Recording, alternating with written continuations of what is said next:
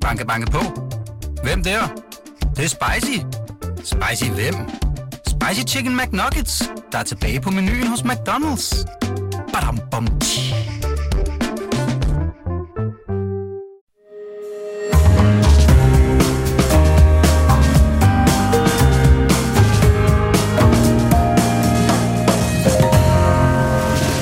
Du lytter til Korto og Steno, en podcast fra Berlingske. Statsminister Mette Frederiksen, der jo er berømt for udtalelsen om, at et hvert dødsfald er en tragedie, er nu modnet. Nu er hun nemlig tilhænger af aktiv dødshjælp, så der er, jeg ved ikke, om det så øh, øh alligevel er en form for tragedie. Jeg ved ikke, det må hun om. Men øh, det handler om værdighed i den sidste tid i livet, siger hun nu. Endnu er der ikke et lovforslag øh, på vej, men det kommer nok. Venstres Janne Jørgensen er tilhænger af ideen om aktiv dødshjælp. Den borgerlige sovnepræst og tidligere konservativ folketingskandidat Marie Hø er modstander. De to møder hinanden i en debat til sidst i denne her første time. Velkommen, mit navn er Torben Steno. Og jeg hedder Jarl Cordua. EU-kommissionen de lægger op til en hård kurs over for Kina. Fremover skal EU have lov til at vurdere, om europæiske virksomheder sætter kontinentets sikkerhed på spil, når disse virksomheder etablerer forsyningskæder i for eksempel Kina. Meget mere om det om godt 20 minutters tid, når vi får besøg af analytiker Rasmus Egmund Foss fra Tænketanken Europa.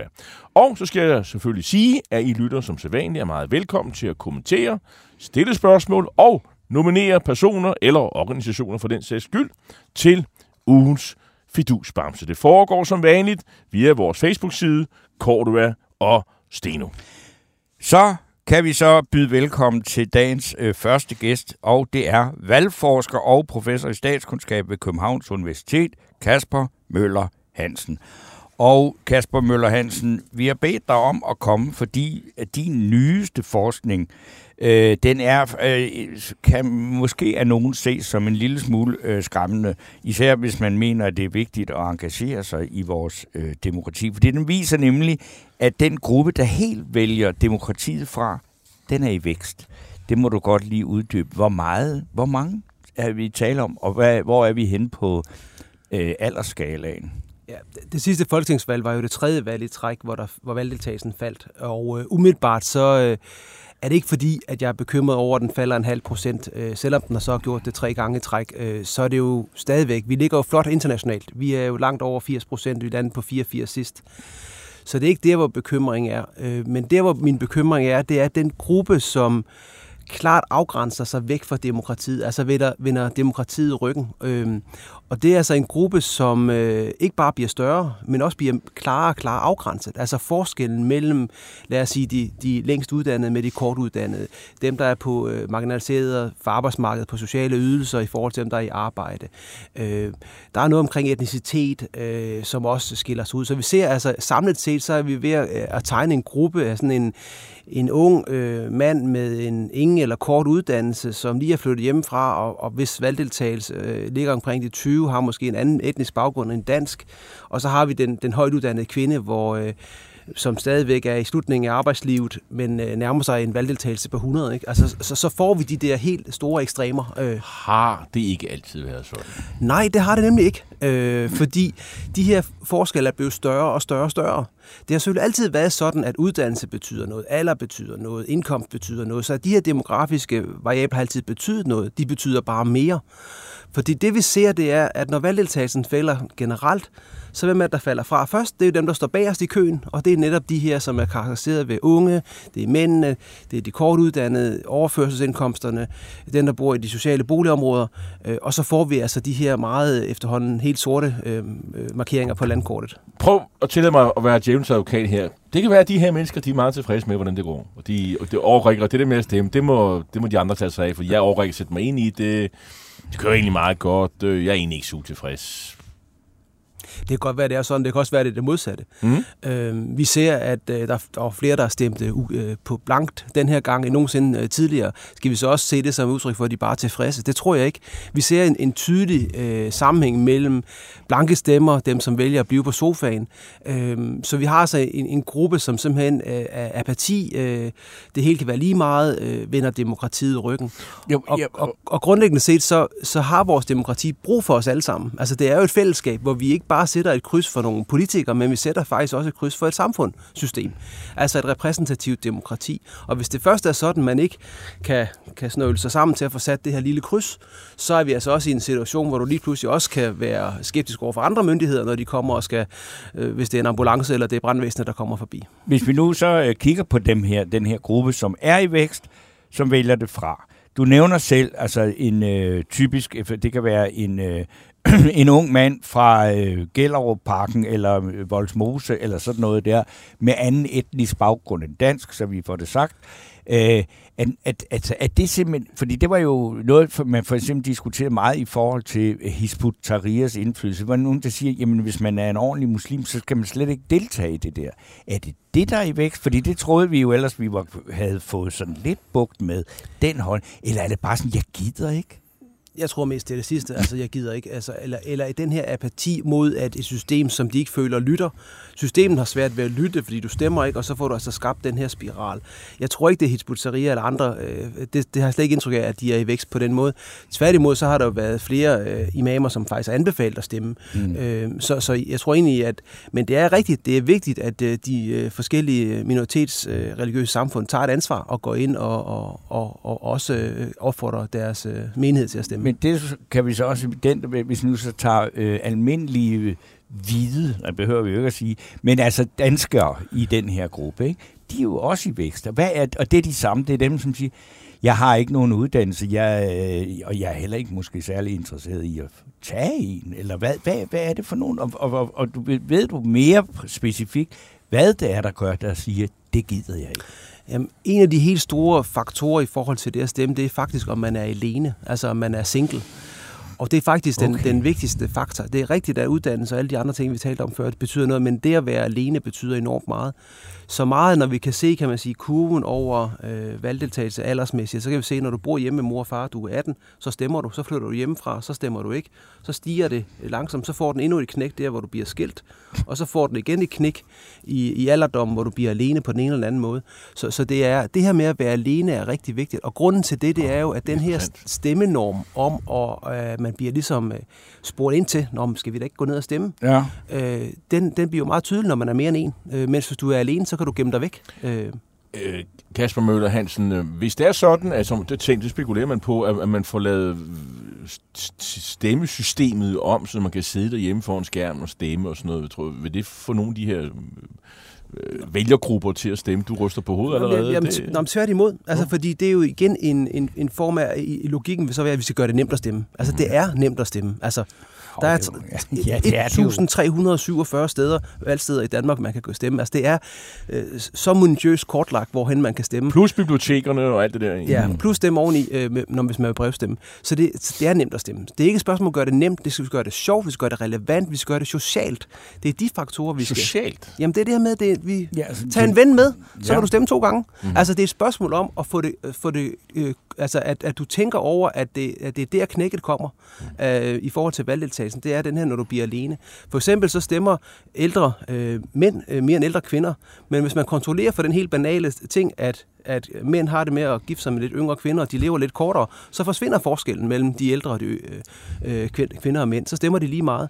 Øh, mændene de stemmer lige indtil de dør, og så er kvinden alene øh, længe, og derfor holder op med at stemme. Ikke? Så det er igen den her, øh, vi skal forstå, have den her forståelse af, at, at det at stemme, det er faktisk noget, vi gør sammen med andre. Men, men så, hvis du nu spørger, hvis man gik ud og spurgte nogle af de her mennesker, at sige, altså nu, nu øh, har du stemmer ikke, og så, hvorfor, kammerat her? Hvad, hvad er det så? Altså, føler de sig, som siger, det, det nytter ikke noget? Eller Altså, fordi, men det, det, jeg ved selvfølgelig, at, der, altså, at man kan sige, at man ikke gider gå ned og stemme, men som vi lige har sagt, det er jo ikke nogen kæmpe øh, fysisk præstation at, at tage sig sammen til at gøre det. Hvad, hvorfor er det, de ikke, altså hvis man bliver ensom, så interesserer man sig simpelthen ikke for politik? Jamen, du, du mister anledningen. Du mister, at vi plejer at gå ned og stemme sammen, og lige pludselig har du ikke den mulighed mere. Så det, det er jo et spørgsmål om at, at, at, at, tænke i, i fællesskab, og netop det der med at, at, at gøre det til den her sociale handling, som er så vigtigt for, for os alle sammen. Altså mennesket er jo et socialt dyr, og det, altså, sådan er det også, når vi, altså, vi, når vi stemmer. I, I den her, altså lige de her dage, var det går, øh, regeringen har lavet nedsat en ensomhedskommission. Det er jo nok ikke for at uh, få valgdeltagelsen til at stige, men, men det er jo, altså, man, man begynder at sige, at et menneske, der er alene, det er ikke et menneskes problem, det er et samfundsproblem. Det synes jeg i, i øvrigt er lidt mærkeligt. Men hvad, skal, hvad vil du have, man skal gøre ved det? Eller skal man bare sige, at det er jo, det er jo den vej, det går? Nej, men hvis man gerne vil sikre, at alle øh, øh, får det lille skub, de måske kan have behov for, øh, så kan man jo lave kampagner. Man kan jo sende folk en, øh, en, en sms eller en digital postbesked, hvor der, hvor der er en QR-kode til at vise, hvor øh, valgstedet er. Fordi mange af den her gruppe her har jo ikke stemt, heller ikke sidste gang, og heller ikke forrige gang. Altså, de har sådan set ikke prøvet det før, mange af dem mm. her. Så vi skal altså have, på en eller anden måde have brudt isen i, i forhold til at komme i gang. Men øh, der er jo nogle partier, de, øh, mange af dem har måske en interesse i at få nogle af de her vælgergrupper ud og, og, og stemme, så det, måske kan de hjælpe. Du, du, du, du... Jamen, det her det er større end partier. Okay, det her det er demokratiet, det er samfundet. Altså, så, så jeg er sådan set lidt ligeglad, hvorhen de mm. sætter deres kryds.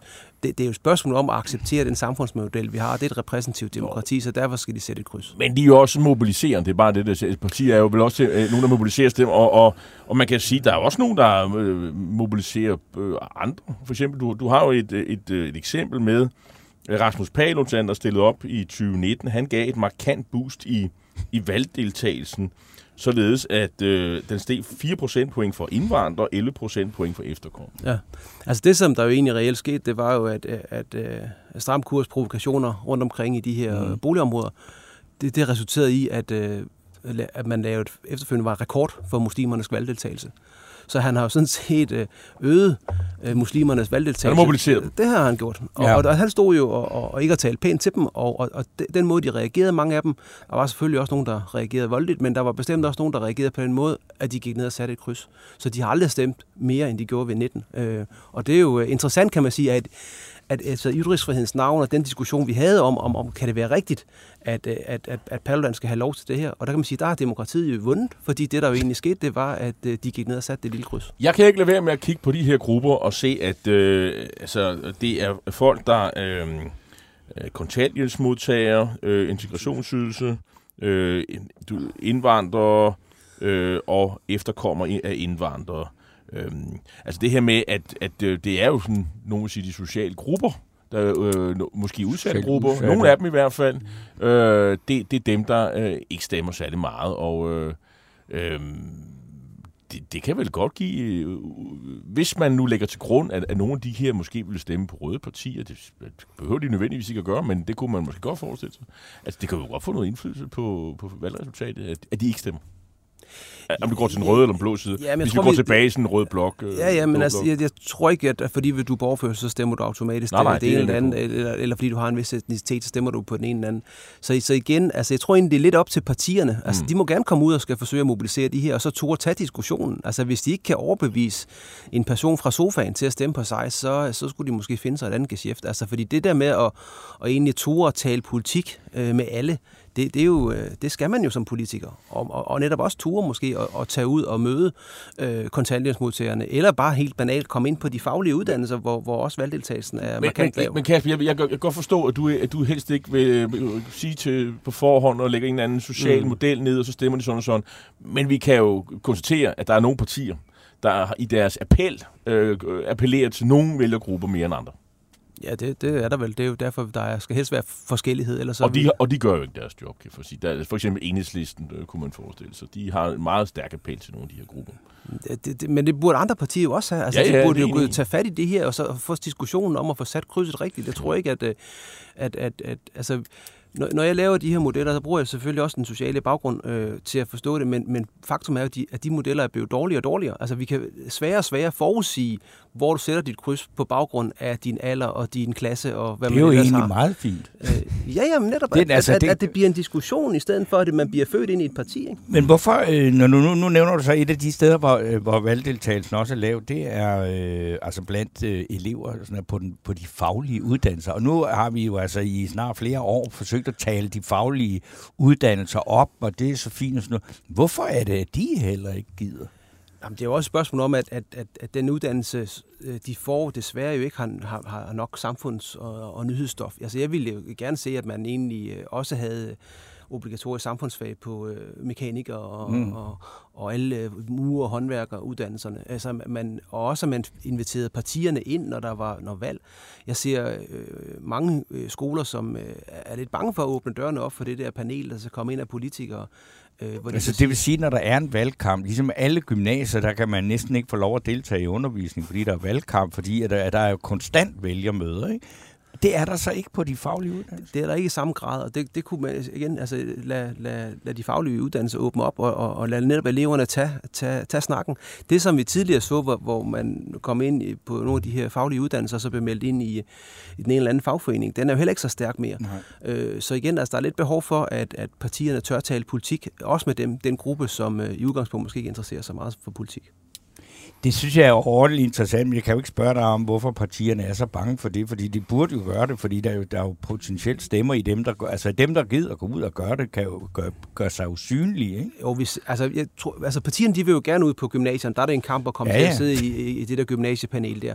Øh, det vil de meget gerne, også fordi at, altså, det er næsten en til en, men de kan lige altså, de unge øh, stemmer er jo, kan jo flytbare. Altså, de kan, ja. jo, de kan jo diskuteres og, og flyttes. De er jo ikke så rodfaste som, som de ældre. Det kan man jo faktisk se, når du ja. fører efter i de der afstemninger. Ja, de der afstemninger, der flytter at, det noget. At, at, de, at de kan flyttes. Ja, øh, og det kan de, dem på de faglige uddannelser jo bestemt også. Så det jo gælder om for politikerne bare så vidt muligt at komme ud. Men jeg tror egentlig, at, at, at lidt at, at skepsen ligger faktisk for skolerne selv. Altså, at de ikke vil have, have besøg af, af politikerne, og de ikke ønsker at, at, at lave de her paneler, fordi det simpelthen ikke er en del af deres øh, måske travle undervisnings... Øh. Men øh, denne opfordring er nu øh, den kommet fra dig, Kasper Møller Hansen, øh, som er, er valgforsker ved Københavns Universitet og professor og meget andet, men øh, den her sammenhæng var det valgforsker. Ja. Øh, og man kan faktisk læse dine, du har, du har skrevet en rapport, har du ikke? Jo. Som kan læses Ja, på Københavns Universitet. Man kan google. Ja, og man, og man ja, det kan man. Ja. Man kan også google, ja. Det kan man. Godt. Det er tak, fordi du kom. Ja, selv tak.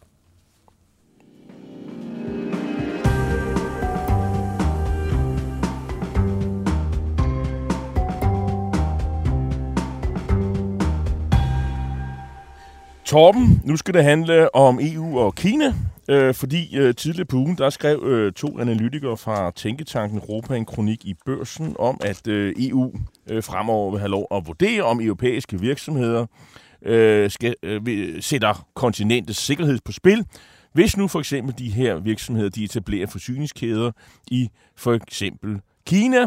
Øh, EU skal også have mulighed for at forbyde virksomheders outsourcing, engelsk ord, Øh, men det betyder jo så, at man ligesom øh, fjerner lækker, lækker, lækker produktion, øh, som før var i øh, måske her i Europa, et andet sted, øh, hvis det som, øh, ses som en trussel mod Europas sikkerhed. Øh, et eller andet banalt eksempel, som vi kender fra covid, det var for eksempel det her med alle de her mundben, der var det, de kunne de produceres ikke i Europa. Det har man måske på et eller andet tidspunkt outsourcet til Kina. Jeg tager bare et eksempel her, om det er det mm. rigtige, ved jeg ikke, men jeg tror, alle kan se det. En af kronikøren, det er dig, Rasmus Egmund Foss. Øh, velkommen her i Pilestræde. Tak skal du have. Øh, eller, ja, programmet hedder Kort og Steno, men øh, Pilestræde det er et andet program. Men, og du er fra, fra Tænketanken Europa. Øh, vi læser med interesse i jeres øh, kronik, øh, som du har øh, skrevet med din øh, medkronikør. Hvad var det, hans navn er? Anders Overvad. Ja, det er nemmere at huske, end jeg, det stod ikke lige i papiret.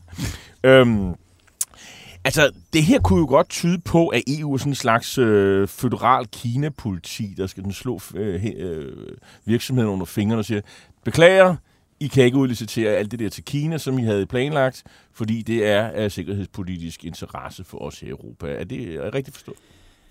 Altså, jeg vil sige, der er meget lang vej til den føderale øh, politik på, på Kina, altså mm. en fælles EU-strategi. Men det er helt klart, for nogen i Europakommissionen, så er det endemålet. Men i første omgang vil de bare have en diskussion om, hvad er det for nogle øh, risici, vi har i den samhandel med Kina. Mm. Altså, som du siger, man, det her det er virkelig et barn af både øh, coronakrisen, mm. men også krigen i Ukraine. Mm. Altså, dengang forsyningskæderne brød ned, der begyndte vi virkelig at diskutere, øh, hvor afhængige vi er af Kina. Og Rusland har jo så vist med den måde, de bruger vores handel med energi som et pressionsmiddel, at økonomisk afhængighed kan man bruge som et magtredskab. Ikke? Mm. Hvis vi lige pludselig har modsatrettede interesser, og, og den ene vil, vil skade den anden. Og frygten er jo, at Kina vil gøre det samme, hvis vi ikke makker ret, eller lad os sige, hvis de skulle invadere Taiwan en dag, som, som er den, den helt store frygt. Ikke?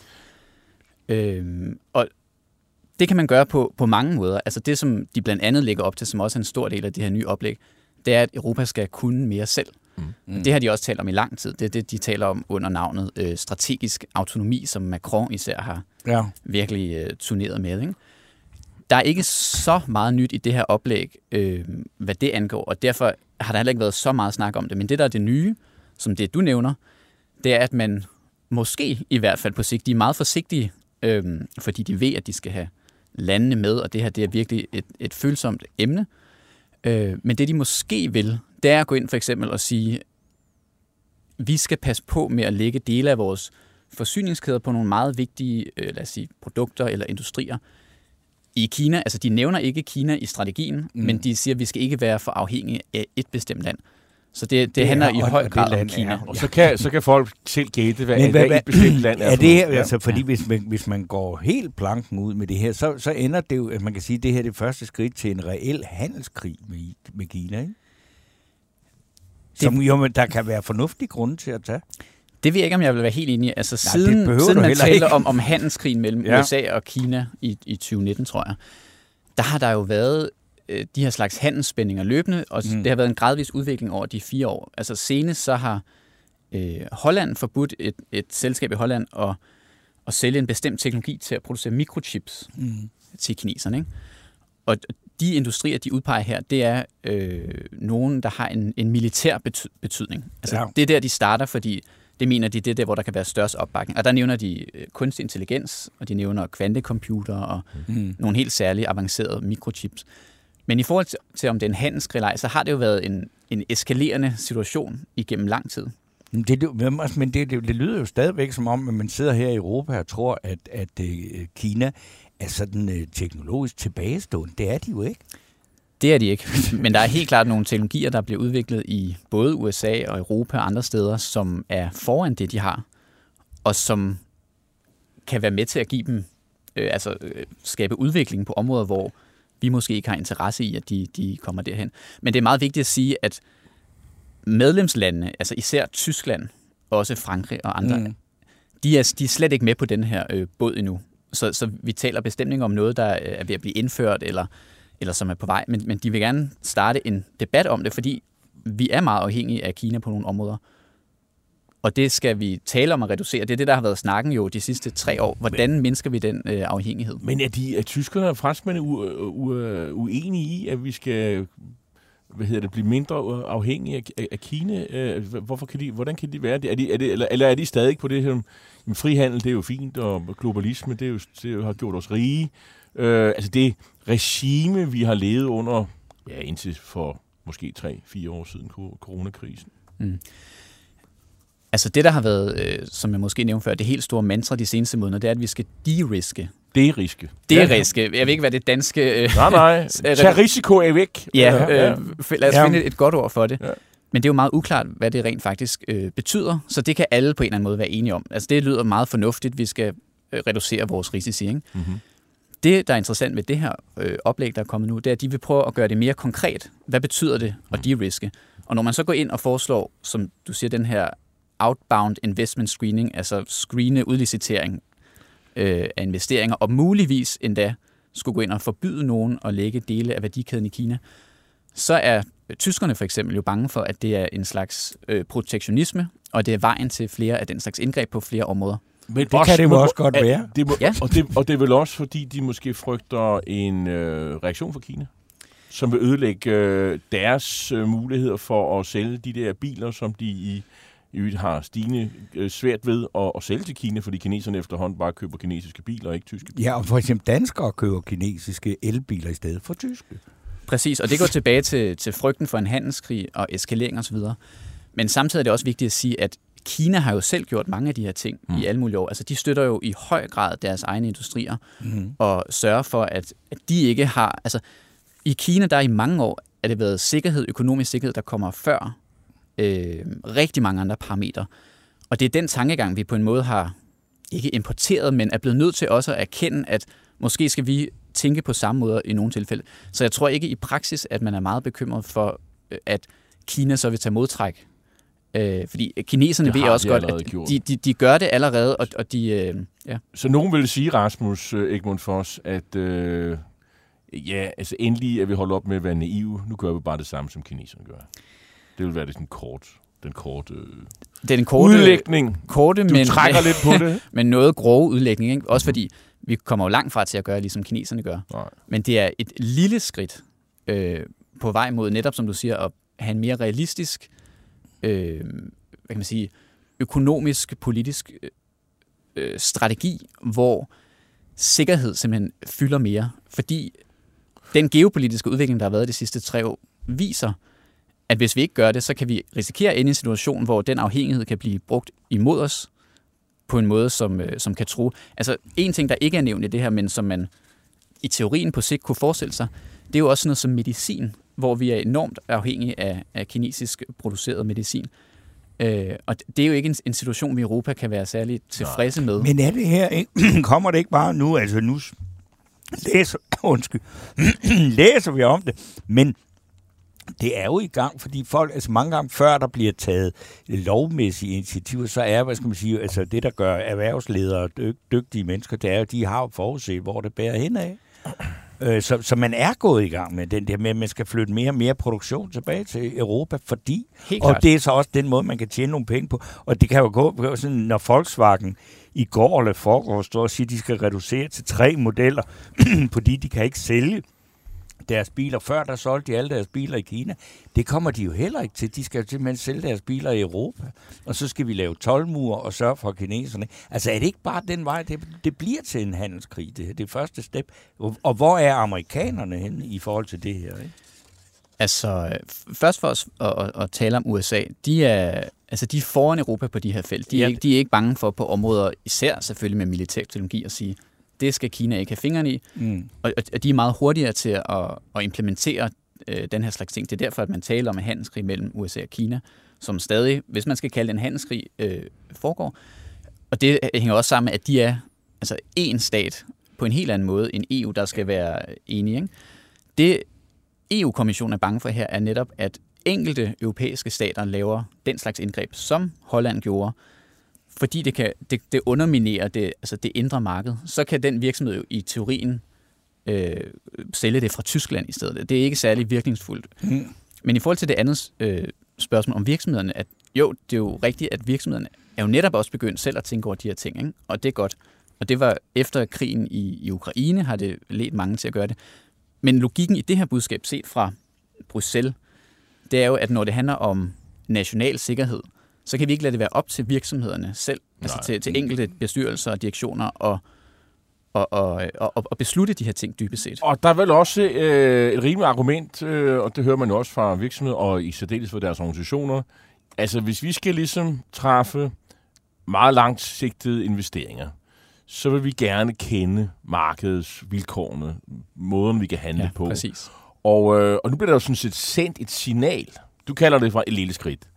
Men man skal jo, hvis man sidder og planlægger investeringer mm. i Kina, så skal man jo trække en, øh, en linje og sige, vi skal vi investere for de næste 20 eller 30 år i Kina. Og øh, hvis, hvis det her det er bare begyndelsen, øh, så skal vi måske ikke lægge øh, de mest højteknologiske investeringer i Kina, som kan bruges til deres øh, militære industrier, øh, eller hvor der er de her sikkerhedspolitiske aspekter. Så kan det godt være, at vi skal lægge dem i et andet sted. Jamen, helt præcis. Det var også øh, Anders Overvads og min øh, pointe i øh, vores kronik i børsen, mm. at det her det er jo med til at sætte nogle pejlemærker, som virksomheder kan orientere sig efter. Fordi det har, det har de manglet. Altså, for en virksomhed er det ikke meget værd at sige, at vi skal de-riske, men det, stiller, altså, det her stiller nogle krav til, at politikeren også er mere klar i mailet. Hvad, hvad mener vi egentlig? Og hvad skal virksomhederne orientere sig efter? Øh, så de kan lægge en langsigtet strategi. Men på den måde, der har du ret i, at så kan det jo have sin egen effekt at kommunikere. Og det er jo også netop det, som de håber i kommunikation. Men der, hvor jeg vil være forsigtig, det er at sige, at virksomhederne kan jo godt sidde og se, det her har en relativt lille øh, chance, risiko for at blive øh, gennemført, som det bliver foreslået. Og derfor altså ser de jo ikke som en, et, et en-til-en forslag, at sådan bliver det til. Men, men det sætter helt klart nogle pejl med, hvor øh, bevæger debatten sig hen. Jamen, det, det, det skal man jo kunne forudsige, og, og, og hvis du sad der, og nu er du ikke virksomhedsrådgiver, men det kan der, jeg er helt sikker på, at der er nogen, der har læst den her kronik og, og sendt det til, for de har jo også en afdeling, der ligesom siger, hvad er egentlig øh, en investeringsafdeling, eller hvad man har, ikke? Vi skal lægge nogle investeringer. Der indgår sådan en, en, øh, en, en, en vurdering jo i øh, beslutningsgrundlaget. Øh, og øh, hvis de siger, jamen, øh, vi kan, ikke, vi kan ikke agere i Kina, som vi gjorde indtil for to-tre år siden. Mm. Øh, altså, har du et råd til dem? Øh, ah, I skal nok, øh, hvis I skal investere i Kina inden for de områder, så skal I nok lige tænke om. Ja, jeg, jeg vil sige, for langt de fleste virksomheder, der vil det her ikke have nogen særlig direkte Nej. Mm. betydning. Altså, det her det er jo netop ikke et spørgsmål om, at vi skal afkoble fra den kinesiske økonomi. Det er man i retorikken gået væk fra, og det er blevet en del mildere. Nu skal vi de-riske. Øh, så hvis man sælger alle mulige ting, der ikke har en eller anden sikkerhedsbetydning øh, eller, eller aspekt, så tror jeg ikke, man, man skal tænke, at det er et, et problem det her. Men hvis man er i en industri, hvor der er noget særligt avanceret teknologi, eller igen lad os sige medicin, som europæiske borgere er afhængige af, så skal man måske øh, ja, se, hvor vinden blæser hen og sige, at hvis, hvis man har en for stor eksponering for det kinesiske marked, så er, er det klogt, og, og det tror jeg allerede er gået op for mange øh, mm. erhvervsledere de seneste år. Altså fordi øh, retorikken mellem især USA og Kina, men til dels også EU og Kina, den er jo blevet skærpet. Øh, og man kan helt klart se en, en udvikling efter, at man kan, vi kan ikke bare antage, at den kinesiske stat nødvendigvis vil tilgodese vestlige virksomheder i Kina, vel? Øh. Men det, det her, det er planerne, og det må du jo vide, når du kommer fra Tænketanken Europa, fordi deres, jeres job er jo også at gætte på, ligesom alle andre, der beskæftiger sig med politik, gætte på, hvad der vil ske.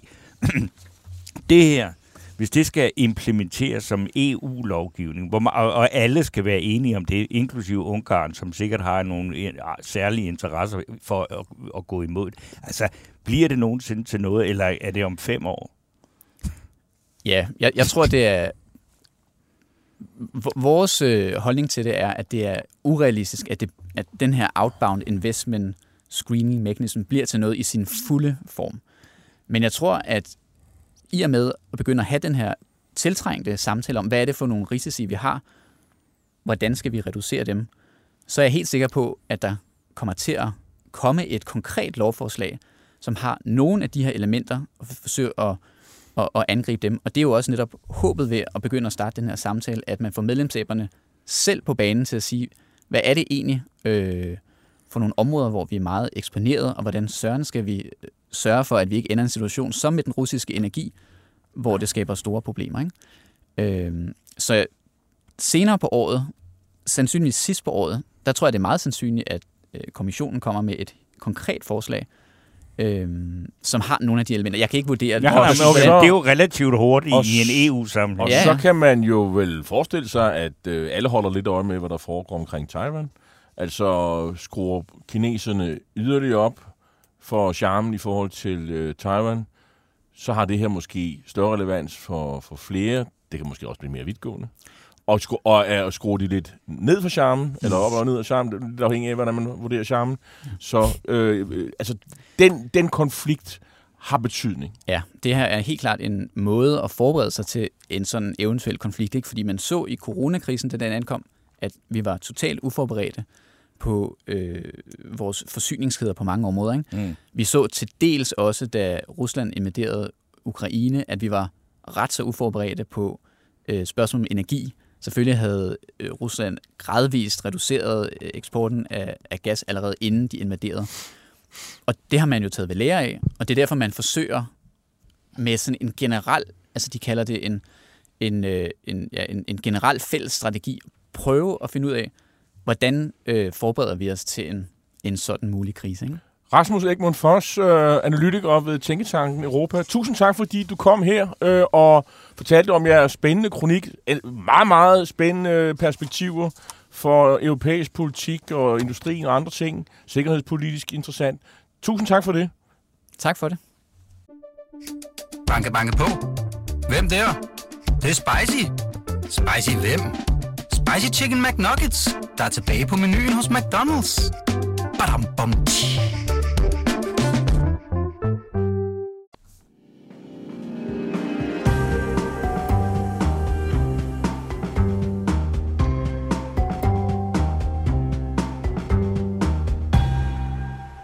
Ja, Vi skulle faktisk, men vi kan lige nå. Ja, nu skal du høre her, Ole Handes, han skriver, send pandaerne hjem og lad os droppe kinesiske varer i EU. Jeg givet det var så vel, Ole, men det tror jeg ikke, øh, man, øh, man kan komme her. Øh, det, det er også Ole Handes, der mener, at Tom Jensen, altså vores chef, han skal have fidusbamsen for at tabe øh, boomer-konkurrencen på Bornholm, øh, og derfor skal han indstille til fidusbamsen. Ja, jeg fu- jeg fulgte ikke øh, helt Jeg vil sige, med. det er ikke et, et spørgsmål, der er noget bredt ud Nej, i befolkningen. det- det må Øh, jeg sige, Der er en del, der øh, ikke ved, hvad det overhovedet hvad det drejer sig om. Øhm, så står der her, øh, øh, ja, altså, øhm, Henrik Sørensen, han skriver, Rasmus Paludan bør have fi- fidusbremse for hans indstilling, for hans udstilling af ytringsfrihed. Gert Wilders har været på folkemøde, øh, plus Pia K. og Inger Støjberg. Det er jo faktisk rigtigt, det du, øh, som Henrik Sørensen peger på. Det er jo helt vildt, at Rasmus Paludan faktisk var med til at hæve øh, valgdeltagelsen øh, sidst. Det, det, det har jeg sgu ikke lige... Det, Nej. undskyld, det har jeg ikke lige tænkt over. nej, Og, øh, altså, og den, øh, den her øh, enorme ballade og snak frem og tilbage om hans øh, deltagelse på noget, det er jo rigtigt nok, at Gert Wilders, jeg husker det år, hvor Gert Wilders var, det var jo nærmest som om, at der var en større NATO-flådeøvelse i gang. Mm. Så meget politi og hjemmeværn, og jeg ved ikke hvad, var der for at blive beskyttet, men der va- valgte man at sige, koste hvad det vil, mm. så skal Gert Wilders have lov til at komme til Allinge og holde en tale, som faktisk ikke rigtig nogen gad at høre, men øh, der, der, der stod man jo altså vagt om ytringsfriheden på en anden måde, end man har gjort med Rasmus Paludan, mm. som jo måske mest blev øh, holdt nede via et afbrændingsforbud, ikke? Øh, Martin Sibas Laugesen skriver, at der er en hård, fin balance det i forhold til det, vi havde diskuteret lige før, altså det her med, med EU og Kina osv. Mhm. Mm. EU er nødt til at forholde sig til problemet, men det må aldrig føre til tysk-fransk protektionisme.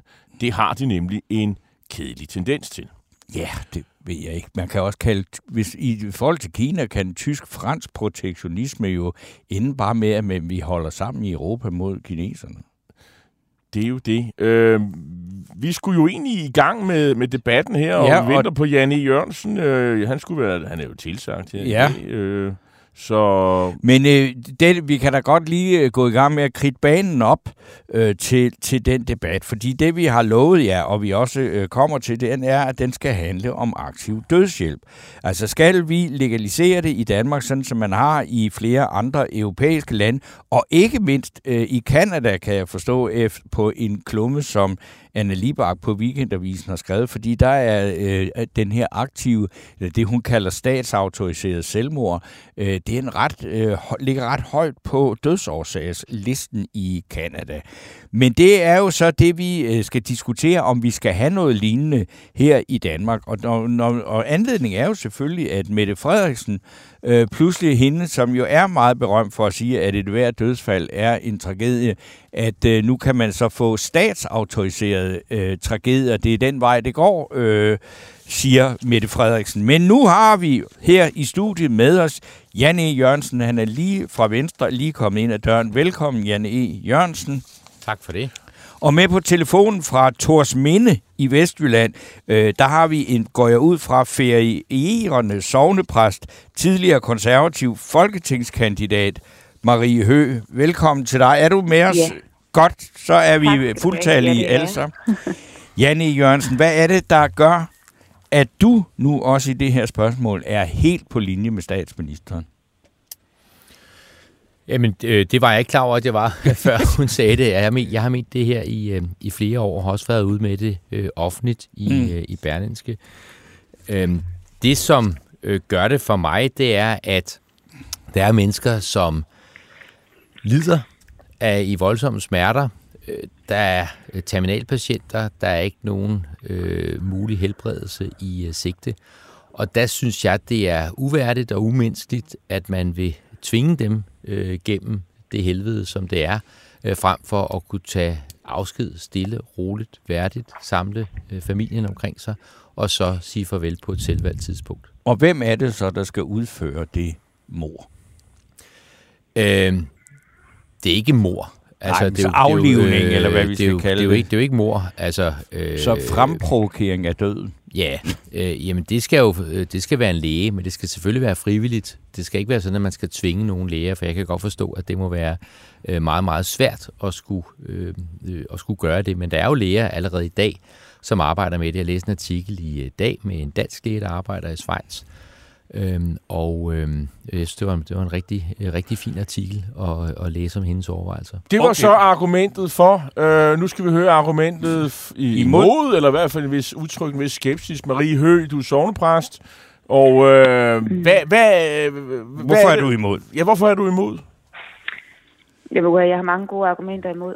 Jamen kom. Øh, altså, for det første, for det første så er altså, øh, aktiv dødshjælp et udtryk for den den, den øverste, den, den ultimative frihed, som man også kommer til at gøre til et, et, et øverst øh, etisk princip, altså der ligger fuldstændig ind i tidens løsning om, at vi skal bestemme alting selv, og vi skal kunne fuldstændig have, have, have, have kontrol over vores, både vores egen, eget liv og vores egen død, og selvbestemmelsen til egen krop og alle de her ting, vi, vi kender ligesom øh, rensen.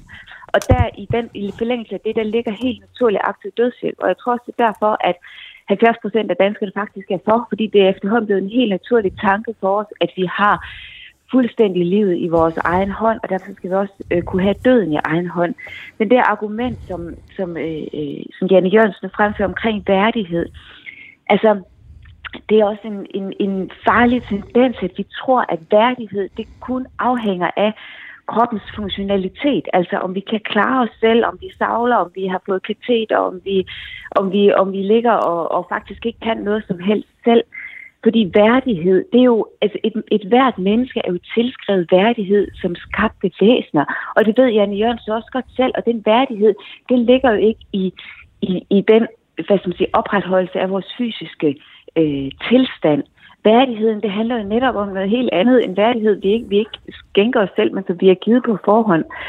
Øh, og, og, og derfor handler det her også om menneskesyn, og, og, og det bekymrer mig, hvis man, kan, hvis man kan miste fornemmelsen for, at den værdighed, det er ikke noget, der forsvinder, fordi man ligger på dødslejet og faktisk ikke kan noget selv. Og, og jeg mener virkelig, det er et tilbageskridt for civilisationen at indføre aktiv dødshjælp, fordi i, i, i den omsorg, vi drager for de, for de lidende, for de døende, for de svage, der ligger jo simpelthen også, at vi, vi er i stand til at vise barmhjertighed, vi er i stand til at vise omsorg, vi er i stand til at vise nærhed som samfund. Og vi har i Danmark en af de allerbedste palliative ordninger i hele verden. Altså nu som præst jeg er jo ude ved mange dødslejre, og ved, ved mange mennesker, der netop er i palliativ lindrende behandling. Og vi skal også huske at skælde, men hvad er smerte, og hvad er, øh, hvad er lidelse? Altså en, en smerte kan vi, også fordi vi lever i den del af verden, hvor vi har så godt et sundhedssystem, så veludviklet sundhedssystem, hvor man kan smertelindre totalt. Og jeg ved godt, så kan man sige, så er det måske passiv dødshjælp. Ja, det er det så. Okay, men, men, men Marie Høgh, nu skal Jan E. lige have lov at komme ind. Nå, okay. fordi, ja, ja, ja. Men det er, det er fordi, at, at at det er, det, er jo, det er den åndelige lidelse. Det er det, at vi ikke kan udholde at være i det afmagtens rum, som dødens nærhed er. Det lindrer vi så det med døden selv, og på den måde allierer vi os simpelthen med at døden. det smukke ved livet, det er, at vi skal udholde elendigheden lige helt frem til kisten. Det virker som om, Janne Jørgensen, at der er i, i synet på værdighed, der er I uenige, dig og Marie Høgh. Nej, det, vi er nok ikke så uenige som så, fordi jeg er sådan set enig med Marie i, at øh, altså, den sidste tid kan jo være øh, ganske forfærdelig, og folk ligger og kan ikke holde på noget som helst, og kan ikke øh, huske noget som helst, og det, øh, altså, øh, demens og hvad ved jeg. Og man er stadigvæk øh, et menneske med sin værdighed i behold. Øh, det er sådan set, det er sådan set enig med, med Marie i. Men det ændrer jo ikke ved, at der er mennesker, som selv oplever det som en meget, meget uværdig situation, de er i. Og at der er mennesker, som og det, du har ikke ret, Marie. Det er altså mennesker, øh, der lider og har smerter på trods af alt mulig smertebehandling. Det er der. Øh, så øh, hvis man som, som, som, som menneske øh, selv træffer det valg, nu er jeg sådan set øh, træt og taknemmelig for det liv, jeg har haft. Nu ønsker jeg ikke at være her mere, så kan hverken du eller jeg jo forhindre det. Jeg var med i øh, den dokumentarudsendelse, jeg blev svært klippet ud, hvilket var lidt frustrerende, men jeg deltog i optagelserne med den, øh, den dokumentar, der blev lavet, og ham der Preben på, mm. øh, på DR, som måtte så tage til Belgien for at få aktiv dødshjælp der. Og som han sagde, jeg kan jo tage min elektriske kørestol, og så kan jeg sætte den på fuld fart frem, og så kan jeg køre i havnen. Og så er der en eller anden stakkels stykker eller andre, der skal komme og finde mig og hive mig op. Altså, han ønskede ikke på den måde at være en byrde for andre. Men det er jo alternativet. Altså, hverken du eller jeg kan jo forhindre folk i at tage deres eget liv. Så er det her, der er langt, langt bedre. Og jeg er enig, der kan være glidebaner. Vi skal selvfølgelig opsætte grænser for, hvem der kan få, og hvem der ikke kan få, osv. osv., osv. Det er jeg med på. Men det der med bare kategorisk at sige, at det vil vi ikke have. Når du så samtidig siger, at palliativ øh, behandling, altså øh, den her voldsomme smertelindring, som jo tager livet af folk, øh, det, det, det må man så godt. Altså, så synes jeg, det er en meget, meget kunstig sondring, som jeg har svært ved at forstå, at hvorfor man så ikke i stedet for kan sige, jamen, men, on, ons, men, onsdag, onsdag, må jeg lige tale? Onsdag eftermiddag, der skal vi ind og tage øh, afsked med med far, øh, bedstefar, oldefar og så videre. Øh, vi får en, en, en, en dejlig sidste sang, vi synger en øh, salme, vi holder ham i hånden, og bagefter så går han herfra. Det må da være en bedre død, end at ligge i et smertehelvede, eller være fuldstændig bevidstløs, fordi man ikke ved, hvad der sker. Marie Høgh det er jo ikke nødvendigvis en, en, øh, en, det er jo ikke en uværdig død at være bevidstløs. Altså, jeg, jeg, jeg, har, da, jeg har da ude, været ude ved tusindvis af samtaler, hvor, hvor, hvor, folk, hvor folk ikke har været ved, ved, ved bevidsthed, men netop altså, sovet ind i Guds arme. Altså, det der øh, om noget... Men det var heller ikke det, jeg sagde, Marie. Øh, øh, det var heller ikke det, jeg sagde. Du, du sagde, ja, det var heller ikke det, det var, jamen, jeg, du lægger mor i munden. Jeg sagde ikke, at det er uværdigt at dø nej, øh, bevidstløst. Det, det, nej, hold nu op. Øh, det, jeg sagde, det var, at øh, så kunne familien mødes, man kunne samles, man kunne tale sammen. Det ville da være en bedre måde at tage afsked på livet på, end, end at man øh, ikke ved, hvornår man går ind fra det ene øh, tidspunkt øh, til det andet. Det sådan tror jeg men, i hvert fald men, mange men, men, men, prøv at høre, der er jo ikke, der er jo ikke nogen, der tvinger dig til aktiv dødshjælp. Skal... Der, der er ingen, der siger, at du skal øh, dø på den måde, eller at jeg skal dø. Det jeg siger, det er, hvorfor skal du og jeg træffe valget? Hvorfor må folk ikke selv træffe valget om deres eget liv og deres egen død? Har nu. Men, men, men det, det er jo vores, altså vi har jo helt overordnet to forskellige øh, syn på det her. Mm. Og, og, ja, det er jo derfor, vi og, og det, jeg hæfter mig ved, og det, jeg, jamen, prøv, det, jeg hæfter mig ved, det er, at, at vi skaber et samfund, hvor vi tror, at vi selv er i stand til at have kontrollen over vores liv, og også over vores sidste tid. Og det er simpelthen ikke det, et menneske er givet bemyndigelse til. Og når du siger, at, vi, at den glidebane, selvfølgelig er der en risiko for den, og det skal vi forhindre.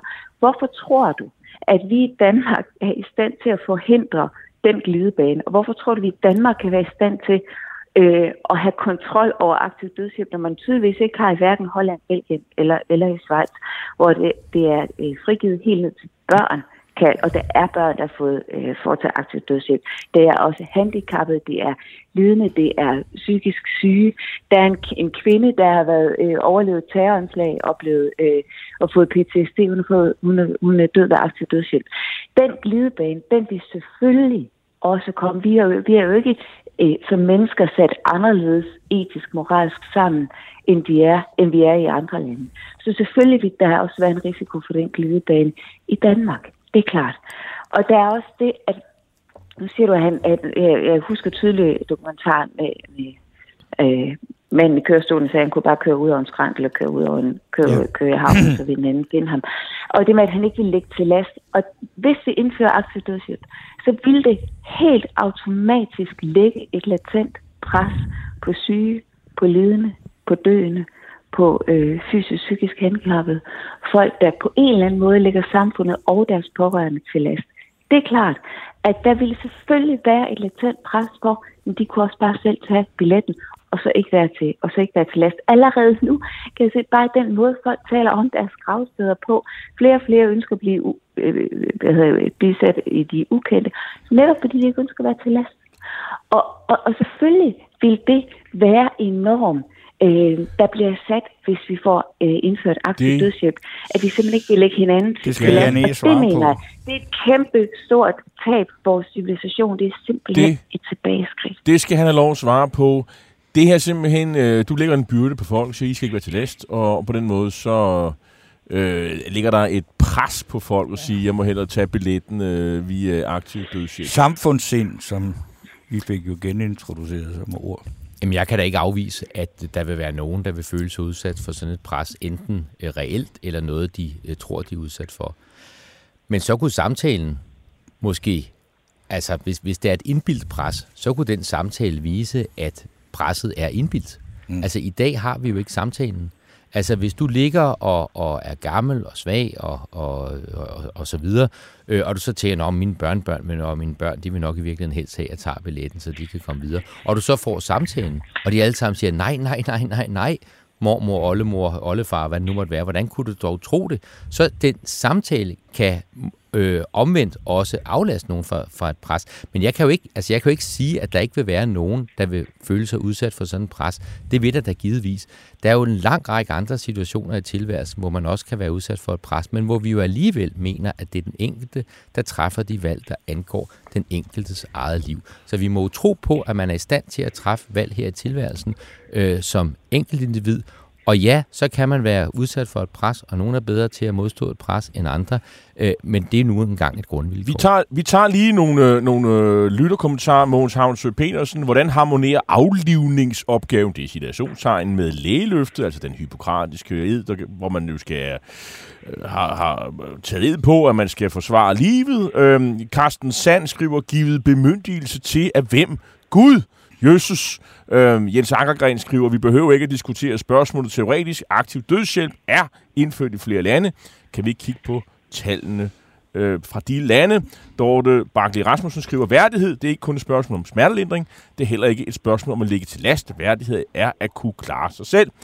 Øh, Marie Hø, hvad, hvad, hvad siger du til det, Jan siger, og har du og måske noget til nogle af de lytternes kommentarer?